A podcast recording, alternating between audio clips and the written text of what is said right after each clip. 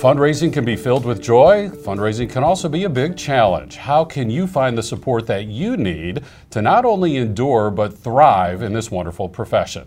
Hi, I'm Bill Stanjakevich. This is the first day from the Fundraising School, and I'm joined today by the Associate Director of the Fundraising School, Dr. Sarah Nathan, who also teaches in the academic programs of the Indiana University Lilly Family School of Philanthropy. And Sarah has conducted significant primary research into the fundraising field that she translates so well into practical application for those of us who are on the front lines of fundraising. And Sarah, as I mentioned, it is so joyful to see a donor receive fulfillment when he or she makes a gift that advances our mission.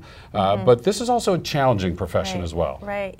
Yeah, fundraisers have to navigate a very complex organizational environment, a complex, market environment, working with donors, uncovering their passions.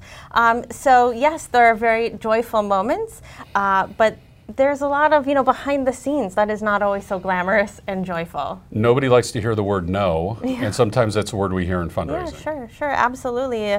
And we have to have the courage to say no sometimes. Yeah, and to be able to hear that from a prospective donor. Now, Sarah has conducted research into the fundraising profession, and you have found some interesting areas of support for fundraising professionals as they navigate these waters. What are some of those ideas that your research has revealed? Yeah, so we asked fundraisers, how can we improve the profession? How do you think we can improve the profession?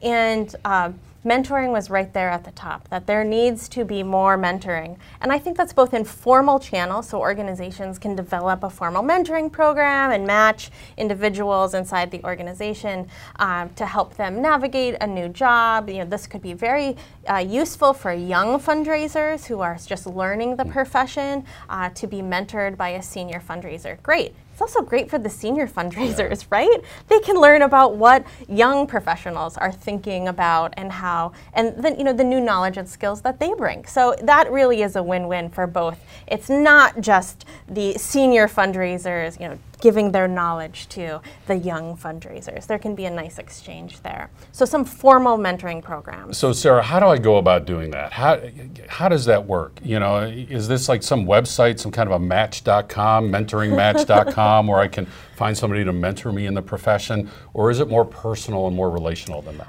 Well, it could be more formal, that formally established inside an organization. So the fundraising team or the HR team could develop a process for matching formally our senior fundraisers with our newer fundraisers, and they could create a process inside the organization to do that.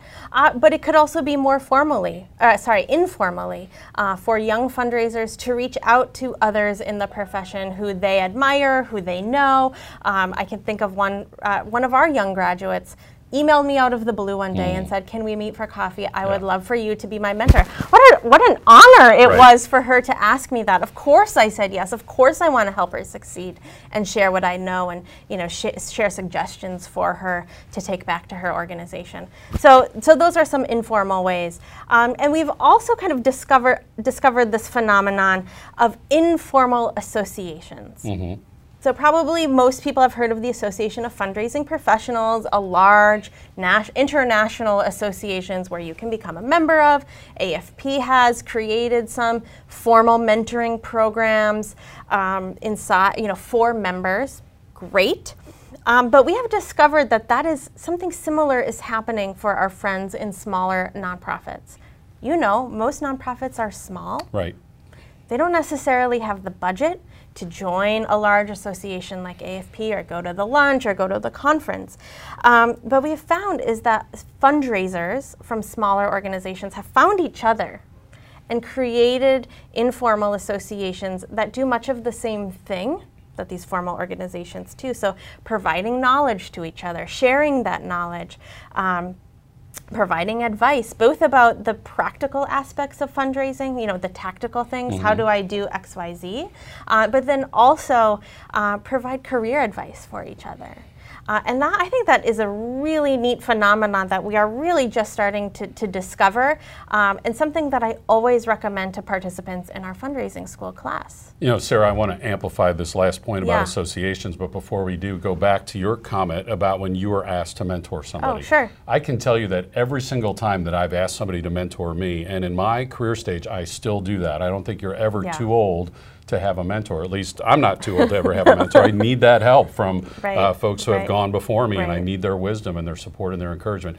Every single time the person has sort of at first been taken aback a little bit, sort of been like, oh, wow, is that a thing? Can I do that? And so, you know, we're talking to fundraisers here who are accustomed to being in a relationship with folks and asking them for a gift of some sort, financial, time, advocacy, and so forth. All we're saying is to do the same thing on behalf of yourself for somebody who you think can add value through their own lived experience. That's right. That's right. So when you talk about the associations, again, AFP is in so many communities. I know we have an international audience here. They are around the world with AFP chapters. If you're able to, have the time and the finances to take advantage of that wonderful resource. But also then any time in the community, when the Community Foundation, the United Way, the Philanthropy Alliance has an event, we really need to get out and be involved. That's right. That's right. And find your people. Right? Find your people and make a commitment to get together once a month or once every 6 months, because that kind of consistency of meeting in a small group, really what we have found builds a sense of trust, so that when fundraisers are experiencing maybe a difficult challenge in their organization, maybe a difficult relationship with a manager, or a difficult situation with a donor, there is a place that they can go where they know that they can trust these individuals. People are going to get them. Yeah, that's right. That's right. And that kind of building that trust is key to a successful peer-to-peer mentoring association. Now, Sarah, I've had the privilege of teaching alongside you, and most recently was in a specific county where all the fundraisers were from that same county. And I know there are some people listening and viewing this podcast who are saying, oh, sure, I will meet with fundraisers from my local community, certainly get that support, speak the same language, commiserate, celebrate. But in the back of their mind, they're thinking, these folks are competitors. I know we always have to address that in our classes. Yeah, we do. What advice do you have for those fundraisers at a local level who are saying, hey, network with each other? And they're thinking, these folks are my competition. Yeah. Well, we teach in the fundraising school that we are not in competition with each other. We are in competition with donors' expendable income, their disposable income. Right. And when we kind of put that out there on the table, that kind of takes away this idea that you and I are in competition with each other. Because our job as fundraisers is to help donors in our community to find issues and causes that they care about.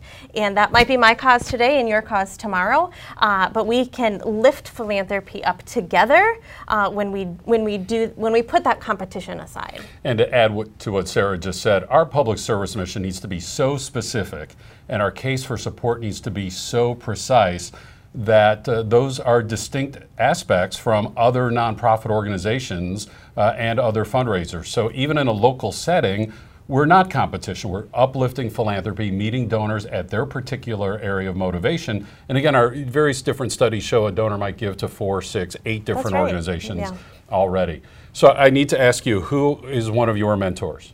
Well, Gene Tempel at our school has been a mentor of mine for over 10 years now, and we have the benefit of working together for so long that is someone who I really trust and can trust with my questions. So I will see your Gene Temple and raise you with a Tim Seiler. How about that, right? Dr. Tim Seiler has been a mentor of mine for the better part of 20 years. He served on my board when I led another nonprofit. I had both the privilege and the opportunity to succeed him at the fundraising school, and to this day he remains a trusted advisor and mentor to me, and I can go to Tim with any question, and he's always very responsive and very understanding. And I know you feel that way about Dr. Temple. We're very fortunate to have people like this in our lives, and we're encouraging you to do the same. And Sarah, here's another thing. I know your research shows there's a median age is at 27. That's right. Yeah. Right? So even if I'm 25, I can mentor somebody else. Absolutely. Right? So what about our early career professionals sharing back to the next generation? Well, that's right. And I know a lot of people care about the fundraiser pipeline, so we want more young people to know that this is a worthwhile career. So That's great. Let's have our 20-something-year-old fundraisers reach back to their peers just behind them in high school and in college and spread the word that this is an amazing profession where you can make a difference and also make a good living. Yeah, don't feel like you have to be in this for 20 years before you too can mentor. In fact, our early career professionals have the added dynamic being a little closer in age. There can be more relatability there between those two professionals. So again, there's a lot of professional development opportunities that you can follow, and one of those in a more intangible way is to get a mentor or two in your life. Be part of professional associations. You're not doing this work alone. You'll find out that there are people having some of the similar challenges that you're having, and also people who can celebrate your successes as well. Dr. Nathan's research is available on our website at philanthropy.iupui.edu/thefundraising school. Go to the research tab. You'll see all the research of the Indiana University Lilly Family School of Philanthropy, including the research of Dr. Sarah Nathan, who also teaches for us in our public courses and our custom training courses. Those are on the website under the Professional Development tab, where you also will learn about our quarterly webinars, weekly podcasts, and other resources that we have that can help you be a successful fundraiser. I'm Bill Stanjakevich, and you are now more informed on this first day from the Fundraising School.